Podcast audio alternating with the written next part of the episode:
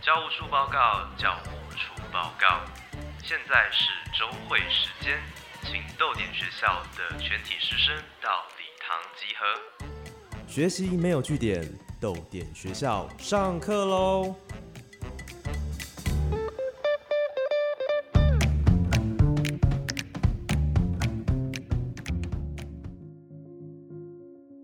大家早安，欢迎来到豆点学校，我是教务主任廖静。学习没有据点，欢迎加入我们的行列。那么谢天谢地，有点悲催的二零二一年终于来到尾声，不知道大家今年过得怎么样呢？虽然说今年疫情在台湾呃有点升温，然后政治跟国际形势有些动荡不安，但是还是恭喜大家一路咬牙撑过来了。而外在的辛苦，想必也带给大家许多身心的洗礼，有机会再成长一次。今天的豆点学校，我们邀请了出版人跟创作者一起聊聊二零二一年的辛苦跟收获，当然也会分享他们对于二零二二年的展望。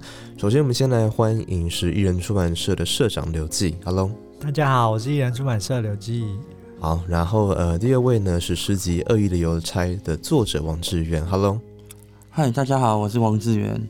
然后第三位呢是诗集《洁癖》的作者林梦娃，Hello，大家好，我是林梦娃。好，欢迎三位来到豆点学校。那可以先讲一下三位呃，来豆点学校为什么会是这个组合呢？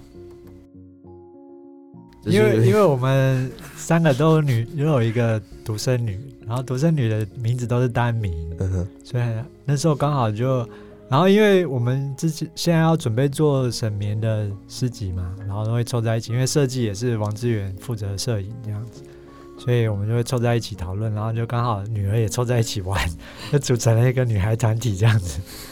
那那女孩团体的名声有出来了吗？因为呃，我的女儿叫刘怡，那我就因为我是艺人出版，所以我就用“怡”这个字。然后因为啊、王志远的女儿叫王念，然后沈林梦窝的女儿叫做沈禅，然后我就取一念禅，就是各取一个名单名字，就一念禅，随便那时候是随便聊天聊出来的，你没有想到正式未未来会成立一个什么团体。OK，好，没关系。我们接下来呢，要先跟三位回顾二零二一年最有印象的新闻。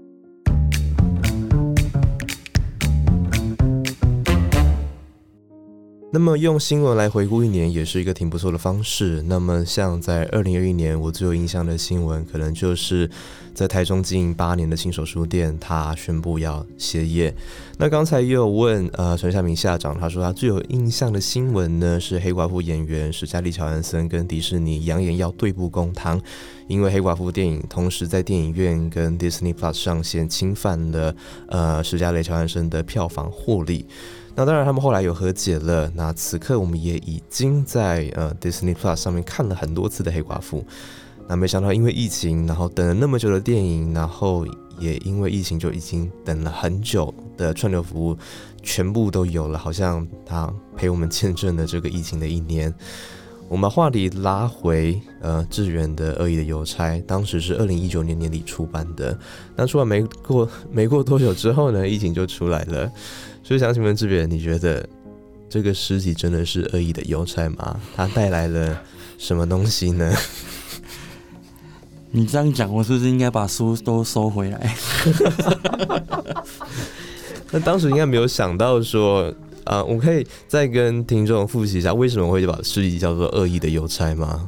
哦，之所以会叫恶意的邮差，其实那个邮差其实指的是命运这件事情啊，就是呃，当时候是是这样子的想法，就是说，如果呃命运本身是一个邮差的话，它其实并不是，并不总是会把你想要想接收到的那个讯息，呃，准确的传达到你手上，它其实是不按照你的期盼的，那随时都有可能会有意外啊，或者是呃不并并不是你这一端想要接收到的讯息来到你的身上，那就对，的确跟就是跟现在的疫情就 有点像，没有错，就是一个诅咒，嘿。的确跟这两年的状况有些契合。那想问志远，在二零二一年最有印象的新闻是哪一则呢？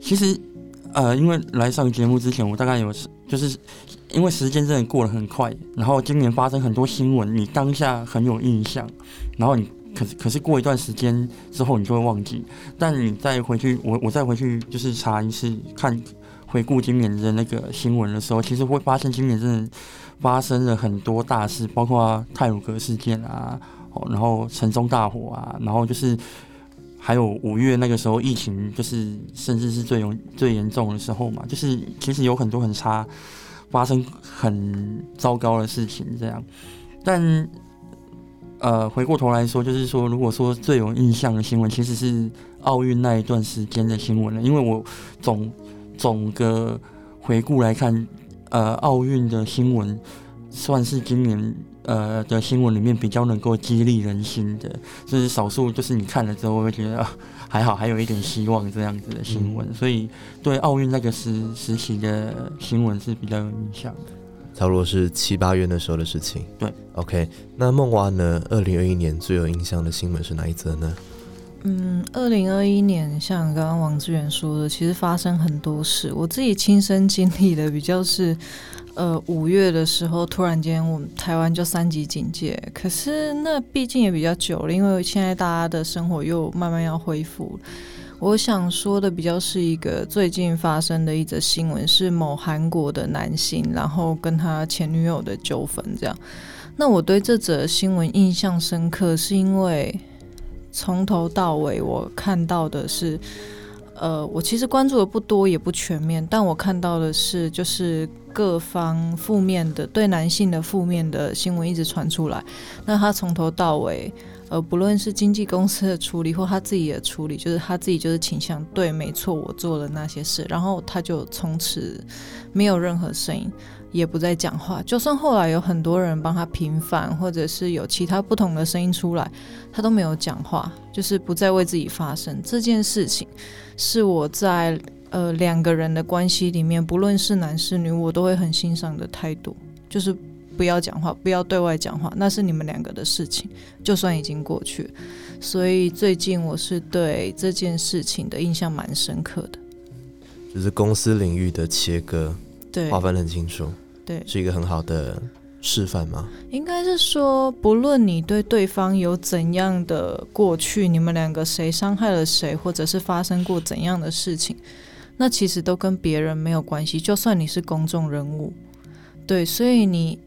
一直要把这件事情往外说，也许是你有你的需求，但是他选择不去回应对方，这件事情是我欣赏的。OK，那刘静呢？二零二一年最有印象的一则新闻是什么呢？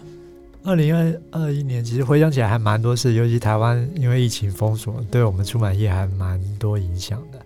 但因为我比较关注的反而是香港那边，因为我年终出了一本《香港现行记》，就是讲。香港的情况，所以我对香港的新闻还蛮关注。比如说《苹果日报》关闭啊，或者是越来越多人被抓上抓进牢里，然后上法院啊。那其实香港的抗争，因为疫情看似没有在已经平息下来，但其实他们，我觉得是换到变成转到地下了，然后大家用不发声的方式去做各式各样的抗争。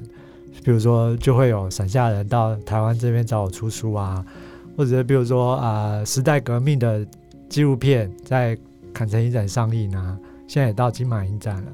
然后金马影展又一本又有一部那个少年，也是他们在抗争期间自己偷偷拍出来的一部剧情片，我觉得也是非常值得大家关注。所以我就是会同时关注台湾跟香港今年发生的情况了。OK，二零二一年真的发生了非常非常多的事情，不管是好的也好，坏的也好。那我想听到这边的同学们应该有很多的想法，一样欢迎你到豆联本集的 IG 图片下方留言，跟我们分享二零二一年你最有印象的一则新闻哦。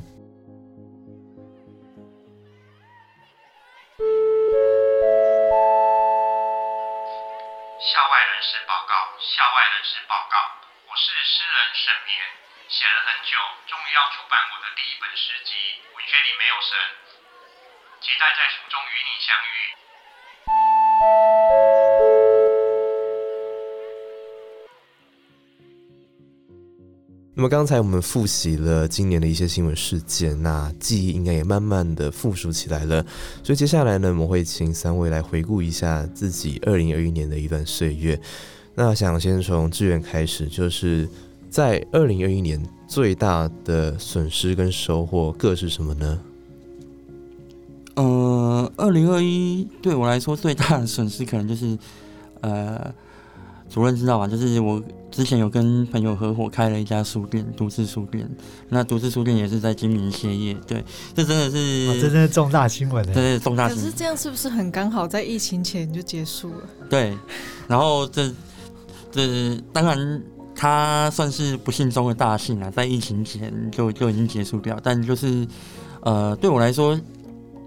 我相信跟就是呃和我那些合伙人的朋友来说，也是也是生命里面一个蛮蛮重要的记忆啊，就是哦原来原来呃小本经营在还还还本来还可以撑得过去的状况底下，突然会遇到这样子这么大的疫情，然后你是基本上连扛都扛不住的，所以这对我来说算是一个蛮蛮重要的教训吧。嘿，对对对。那如果说收获的话，因为呃，其实也不收获收获，我我我我想，其实跟疫情也是息息相关哦。就是说，刚好在五月那个那个时候，大家可能就是需要远距上班，疫情比较严重的时候，那你其实是多了很多时间可以跟家人相处的。那就是呃，因为我女儿刚好也就是慢慢的就是长大，然后这段时间本来。平常上班的时候都是把它交给保姆嘛，那那那段时间就是你有更多时间可以跟小孩子相处，可以很细微的去观察说，哦，他这段时间的成长是用什么样子的步伐在迈进，对，对我来说是一个很重，也是一个很蛮重要的生命体验。对，那佛牌算收获吗？哦，佛牌这个。算是信仰，就是原来就是人在脆弱的时候有信仰这件事情非常的重要。对对对。OK，好，那刘静呢？今年最大的损失跟收获各是什么呢？哎、其实我跟志源一样，就是其实最最大的收获就是可以陪女儿成长。其实我不好意思讲，现在其实疫情对我来说是算是一个好事，就是大家都被关在家里，就变我有我有很多时间陪伴女儿，就不用到处跑，然后。因为我女儿也才一岁，然后就可以看她慢慢的、逐渐的成长，一步一步成长，那是蛮，就是错过就不会再有的机会。那我觉得这应该是我最大的收获啊。那所以今年我就花了更多时，就是基本上大部分时间都是在家里带小孩。然后，那，另外一个很幸运就是我们年初就二零二一年初四月啦。就刚好在疫情之前举办完了独自公民书展，就是台北书展节取消，然后我们自己决定办一个书展，然后很幸运的找到松山文创园区的场地可以用，然后顺利的办了六天的展览，非常成功。然后之后就是疫情爆发，我们那时候真是松了一口气，哇，还好是在疫情前就办完，不然我们真的是损失惨重了。那这应该算是我们最大的幸运。那损失的话。其实，因为我老婆也有开一个私生活书店啊，其实疫情就对她有很大的冲击，就像独独自书店那时候一样，他们那时候还没真的碰到封城，就接近封城的状态。但是独自书店就啊，我们的我老婆的那个私生活书店就真的关了两个月，没有营业，因为完全没有人。他跑出他出门也是有风险，但是又没有生意，那何必出门？所以就是整整两个月没有关，没有营业，就完全没收入。然后，当然房东也很好心，就是帮我们稍微降减租啊，让我们帮助我们。然后我们也有申请纾困，但其实就是还是有受到蛮实质的冲击的影响，这样子。那梦娃呢？今年有什么样的收获跟呃损失呢？呃，我这部分的话，其实也是跟疫情有关。呃，我自己的话，因为其实我本身并不是台北或新北人。所以，呃，加上我自己的平呃方向感是拿着 map 也会迷路的状况，所以在台北我常常呈现一种我只知道我要去的目的地在哪里，其他我任何事情都不知道的状况。所以封城呃接应该说三级警戒之后，我就呈现一种我觉得我完全被台北新北这个城市拒绝的感觉。对，就是我已经不呃，我不是这边的人，从小在这边长大，那我能去的地方已经有限，然后加上我是路痴，但现在是我完全不是我的意愿，那我完全出不去，就表示呃，我没办法在这座城市里面有更多的理解。那你自己不想这样做，跟别人限制你不能这样做是两件事，所以我在我会觉得这是我一个很大的。这是我的损失的部分啊，就是在一个你不是从小长大的地方被限制，你不能出门，甚至你出门回家后，因为我自己个性洁癖的关系，我回家后会全身消毒过一遍，买的东西、拿的东西全部消毒过一遍，然后立刻去洗澡。这件事情也会让我整个人的状况有点接近神经质这样子。对，所以我会觉得那段时间会给我一种很大的内在的消耗。对，但是收获的话，可能也跟也跟志远还有刘记是一样的，就是我多了很多时间可以陪家人。但是这个家人可能主要是我先生啊，因为他他是呈现一个比较需要我的状况，因为他们两个都说，就是哎，多了很多时间可以陪女儿，但是殊不知我女儿现在已经没有很需要我，她可能比较需要电视，然后。你想要多跟他沟通啊，多跟他玩啊，等等的，他就会用一种很奇怪的行为模式去指挥你说，那你现在要跟我一起做什么才可以？就是有时候会接近一种很奇怪的邪教仪式。但是你如果不跟他进行的话，就会立刻放弃。你说好吧，那我要去找爸爸喽。所以我可能比较多陪到的是我先生了。那我女儿就是看他心情要不要我陪他这样子，这是我的收获。OK，好，我想，我想回顾一年的德跟失，在某种程度上也会提醒，也会发现说哪些事情对自己才是重要的。那接下来呢，我们想问大家一个问题，就是如果有机会回到二零二零年的最后一天，你会对当时的自己说什么，给什么建议呢？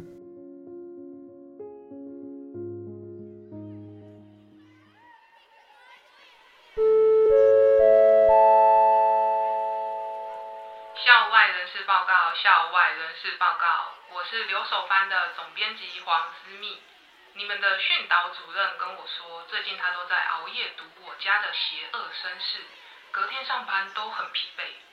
在这边劝导训导主任，白天还是要好好上班。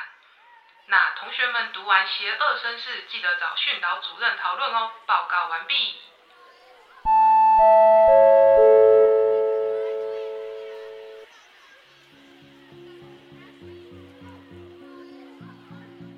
那么周杰伦有一首歌叫做《回到过去》，那好莱坞也有经典的科幻电影《回到未来》。我想刚延续我们讨论的内容，来邀请大家来回答，就是如果有机会回到二零二零年的最后一天，你会对当时的自己说什么，然后给些什么建议呢？我们先从志远开始。如果回到二零二零的最后一天的话，会给什么建议？因为。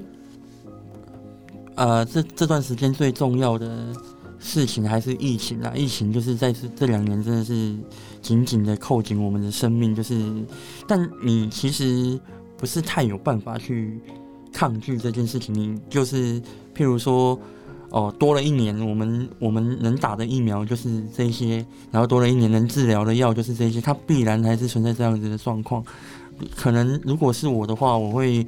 给二零二零最后一天的自己一点信心喊话吧，就是也跟刚刚的那一段话题有有一点关系，就是呃，即便是在这样子的状况底下，你还是有办法，呃，在这样子的生活当中去辨识出什么东西是对你生命中比较重要的。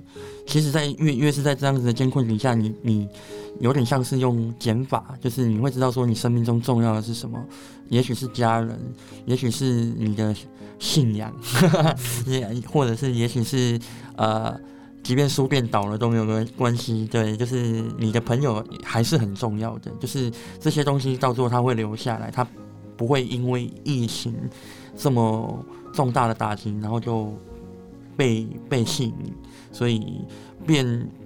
就重新拾回，重新去辨识出拾回，然后然后辨识出生生命中重要的事物。我觉得这件事情蛮重要。对，就给自己一个信心喊话。对，对。OK，那刘志颖呢？虽然我们就是可能在访谈过程当中都会知道说刘志比较佛系一点，比较 你说真的可以回到二零二零年最后一天，假假如穿梭，时光？嗯，那你会其实我我有两个啊，一个就是我每不管回到哪一年，我都会跟自己说，就是把握时间，因为我很很很爱浪费时间，所以但是说了可能也没用。那第二个比较实际，就是赶快买台积电股票，全哎，全今年身台积电没有涨很多，没有啊，去年底耶，去年底回去赶快全部身家投进去，然后我就发。就就就这样嘛，就是买股票。好要 OK，买对，要买对，啊买对，不能买对错，不能买到嗯长荣的。对对啊对 OK 可 OK。以放空航运。哦，对哦，对对对哦，对哦，好，好，那梦蛙呢？就是假如你能回到二零二零的最后一天，你会想要对即将踏入二零二一的你说些什么呢？我本来也是想了一个，可是刚刚听刘记讲完之后，我觉得我应该也要有一个，就是就是大家都知道今年有出了一个是啊，好像是威力彩是那个威力才二十二十多亿27啊，对。我就是告诉自己准备好要参加二十七亿的投资，马上财务自由了。对。可是我自己比较认真的一个是可能会是，嗯、我觉得我那时候并没有意识到疫情可能会带给别人一个人的身心灵的改变，就它不是只是限制你不能出门这么简单的东西，所以那时我可能会如果有机会可以回去，可能还是会告诉自己。要好好的养生，因为接下来一年就是一个身心巨大改变的状况，这样。把自己再照顾好，因为永远会有更严峻的状况会出现嘛。没错，没错。OK，好，那我想我们会问这个问题，也是因为在回顾一年的德根师，在某种上也要提醒自己哪些是重要的，然后也像刚刚三位有说的，我们知道什么是重要的，才可以好好的珍惜、把握跟精进。那每个人都有自己的方式来记录或者是审视过往的生命经验，但是呢，回顾呢，往往是针对未来的准备。所以接下来要跟三位一起来讨论，我们对二零二二年有什么样的展望。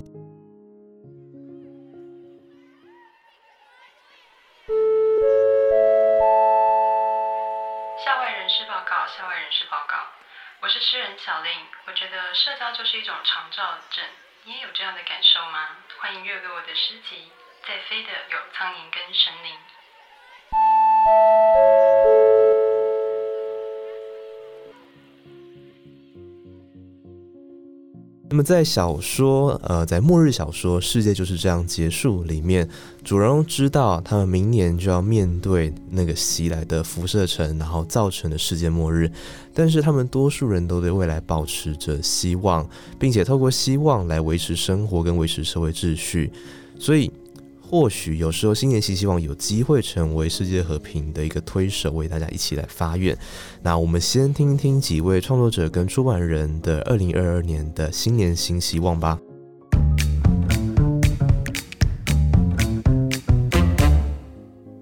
我是留守番的总编辑黄思密。我的二零二二年新年新希望有三个，第一个是赚大钱，第二个是把自己的书《翘小指的男人》赶快出出来，第三个是赚大钱。祝大家新年快乐！记得读我们家新出的英文翻译小说《邪恶绅士》哦。我是逗点学校的校长陈夏明。我的二零二二年新年新希望就是，我要好好的休息，然后我要赚很多很多很多的钱。祝大家财运滚滚来！诶，这好像是新年春节的愿望，随便大家开心就好，拜。我是女神自助餐作者刘子瑜。我的二零二二年新年新希望是创作和生活可以有平衡一点的空间。那祝大家新年快乐！我是诗集工作记事作者陈昌远。我的二零二二年新年新希望是人生、生活、工作、人际关系的压力能够越低越好，真的是最好是连压力都不要有。祝大家新年快乐！我是诗集在飞的有苍蝇跟神明的作者小令。我的二零二二年新年新希望是希望可以顺利出版第四本诗集，祝大家新年快乐！我是诗集《文学里没有神》作者沈绵。我的二零二二年新年新希望是身心能够保持一定程度的平稳，呃，然后呃找到一个自己可以舒服和谐的状态，并且每天继续多爱林梦蛙一点。然后每天可以认识他更多，这也是这几年间我一直以来呃重复想要实践的新年新希望。祝大家新年快乐！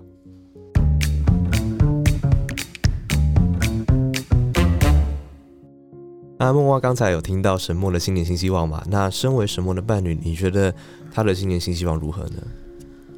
嗯，老实说，觉得非常欣慰。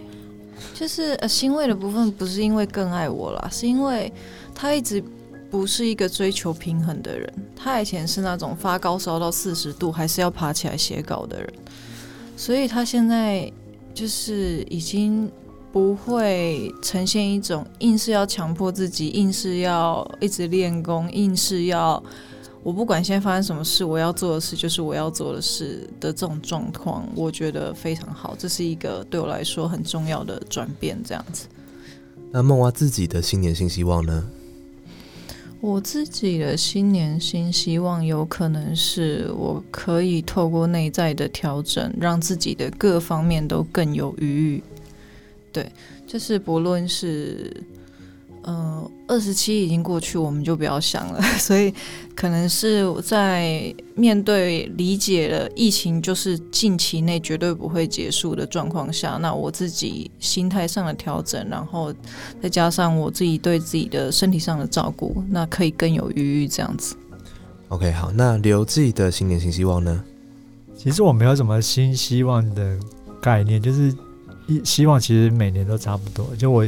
我一直抱持着某些固定的希望，比如说像像刚刚讲维持平衡的状态啊，或者是维持生活的节奏啊，然后啊维持，我觉得维持一种希望是一种维持生活的一种平衡的一种很重要的元素了。像就像我这样就会想到，像香港那边的人，他们其实很多人对未来已经没有抱任何希望，就很绝望，但是他们。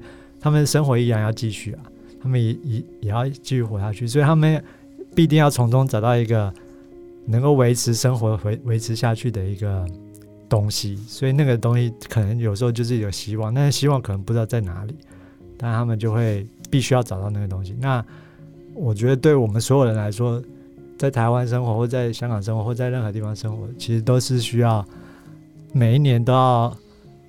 就是找到一个身心灵能够安稳的生活，好好度过每一天的一个东西。那现在，像对我来说，现在这东西可能就是我女儿啊，我就是看着她成长，然后她就是我可以维持身心稳定的一个东西，哎，一个人物帮助我，然后我只要陪在她身边，我就可以度过每一这一年的每一天这样子。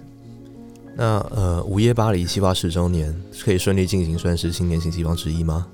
呃，算，这应该是长呃，这应该是今年要达成的目标，就希望可以对顺利译完译稿嘛。对，OK。因为我还有一本书一直拖了很多年，都还没有译完。OK，好。那志远呢？志远的新年新希望是什么呢？那我希望二零二三年的自己，然后跑到二零二二年来告诉我说，威力赛最大这个这个好棒。对，因为刚刚都这样说了嘛，对。他就是我觉得那个什么，就是回到过去跟自己刚刚我们讨论的那个嘛，回到过去跟自己说话，然后就是最困难的其实就是你很难把威力彩头奖号码背下来啦。对，就是你每次都会觉得啊不是我，但是你就是没有把头奖号码背下来。大家要背下来，如果有一天你突然被拉回到过去的时候，你还有机会。要写下来就是了啊，要纸本记录。没有啦，这是开玩笑，就是我觉得。就是这两年的状况啊，包括自己还在和朋友聊天的时候，其实我包括我自己个人也是啊，就是很多朋友都是呈现出一个很努力在维持住自己的状态，然后就是大家撑着嘛，在黑暗里面摸索，然后就是你之所以还愿意维持这样一个状态，就是你基本上是相信，就是前面是啊、有光明的。对，那我就是会希望说，接下来光明赶快到来，那整个让大家可以都更轻松一点。可以写一本善意的邮差吗？善意的善意的号码，对，啊号码对号码，善意的号码。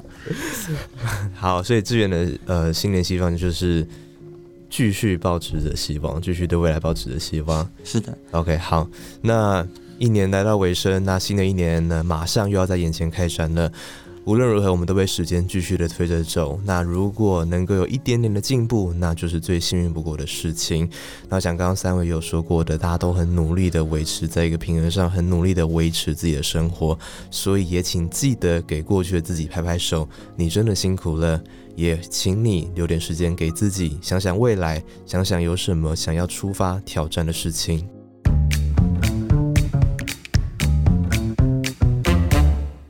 那么今天豆联学校邀请了出版人跟创作者陪大家回顾二零二一，展望二零二二，也希望大家可以参与加入我们的话题，加入我们的讨论。那么按照惯例，有一个问题要问大家，这个是你们的回家作业，欢迎大家上豆点本集的 IG 贴文留言回答。那么呢，这个问题我们也会问在场的来宾，就是请用一个形容词来形容二零二二年的自己。好，刘记，你会怎么样形容明年的自己呢？白发苍苍嘛，白发苍苍，因为我头发快全白，应该很快就可以白发苍苍。我我会羡慕那个目标，因为我很喜欢枕头白发的感觉啊，所以可能就是白发苍苍，然后智慧也慢慢增高，这样希望 可以直接染白啊。染白就没有意思啦，要自然的啊，OK 自然的天然白。OK，好，那志远呢？是呃，你要请问一下，你要用什么形容词来形容二零二二年的自己？刚刚刘记在讲白发苍苍的时候，一直看着我。我不是故意的，我不是故意的。那我只好说六根全断，六根清净，六根清净。六根清净。OK，好，那梦蛙呢会怎么形容明年的自己呢？呃，我觉得我还是要拉回来一点，我们不要讨论头发。我可能就是会一样回到自己的状态，我会希望明年是呃安定呃平稳的一年这样子。OK，好，这是一个很好的结尾。那我想也希望呃安定平稳，然后还有像我们刚刚提到的希望，都可以呢在明年呢能够达到。也希望大家继续对未来保持着一些希望。那感谢你的收听，也谢谢刘记、黄志远还有林梦华的分享，感谢三位，谢谢，谢谢。好，一样欢迎大家上豆点文创结社的 IG 或粉专留言，告诉我们你对于今天节目的想法。我是廖静，学习没有据点，豆点学校下课，拜拜。拜拜，拜拜。拜。